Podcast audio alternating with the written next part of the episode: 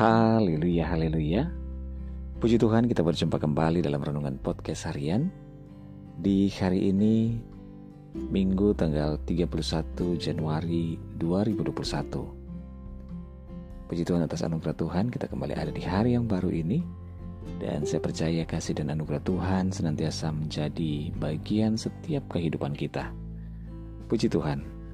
Berjumpa kembali dalam Renungan Podcast Harian bersama saya Yudi Stira Daniel Renungan kita pada saat ini berjudul Damai Sejahtera. Bacaan firman Tuhan dalam Roma 14 ayat 17, firman Tuhan berkata, Sebab kerajaan Allah bukanlah soal makanan dan minuman, tetapi soal kebenaran, damai sejahtera, dan sukacita oleh Roh Kudus. Saudara, dunia ini belum menunjukkan perubahan ke arah yang baik. Malah justru semakin hari semakin buruk. Guncangan di segala aspek kehidupan pun fenomena alam yang terjadi semakin menunjukkan bahwa kesudahan alam sangatlah semakin dekat. Banyak orang dihantui dengan rasa takut, khawatir, cemas, was-was. Gelora dunia ini benar-benar merampas damai sejahtera semua orang, tak terkecuali anak-anak Tuhan. Rasul Petrus mengingatkan bahwa kesudahan segala sesuatu sudah dekat.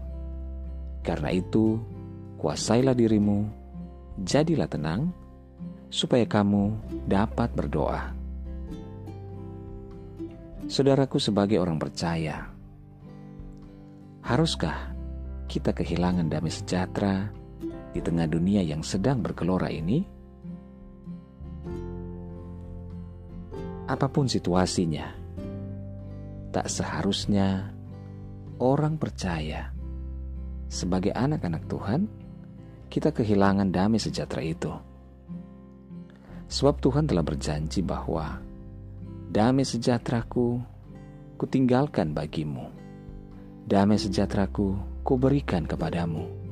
Dan apa yang kuberikan tidak seperti yang diberikan, diberikan oleh dunia kepadamu. Janganlah gelisah dan gentar hatimu. Yohanes 14 ayat 27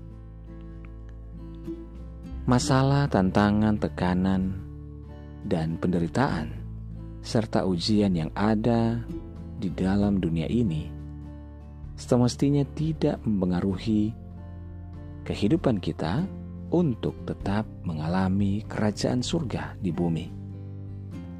Sebab kerajaan surga itu bukanlah soal makan dan minum, kata firman Tuhan, tetapi soal kebenaran, damai sejahtera, dan sukacita oleh Roh Kudus.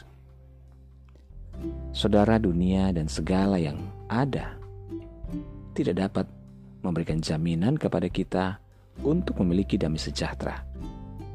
Akan tetapi, di dalam Tuhanlah atau hanya dari Tuhan kita akan mendapatkan damai sejahtera itu. Kunci untuk mengalami damai sejahtera dalam kehidupan kita adalah tinggal di dalam Kristus dan hidup dalam kebenarannya. Mengimani setiap firman Tuhan dan membawa kehidupan kita semakin melekat di dalam Tuhan. Ini berbicara tentang ketaatan. Asalkan kita hidup taat dan tidak bercerah maka tak ada yang perlu ditakutkan dan dikhawatirkan. Sebab Tuhan yang menjadi jaminan kehidupan kita. Firman-Nya berkata, sekiranya engkau perhatikan perintah-perintahku, maka damai sejahteramu akan seperti sungai yang tidak pernah kering, dan kebahagiaanmu akan terus berlimpah seperti gelombang-gelombang laut yang tidak pernah berhenti. Saudaraku, di tengah gelombang, badai, bahkan angin-angin pencobaan yang saat-saat ini kita alami, dalam segala guncangan yang terjadi, baik yang kita boleh lihat di luar maupun yang dekat dalam kehidupan kita.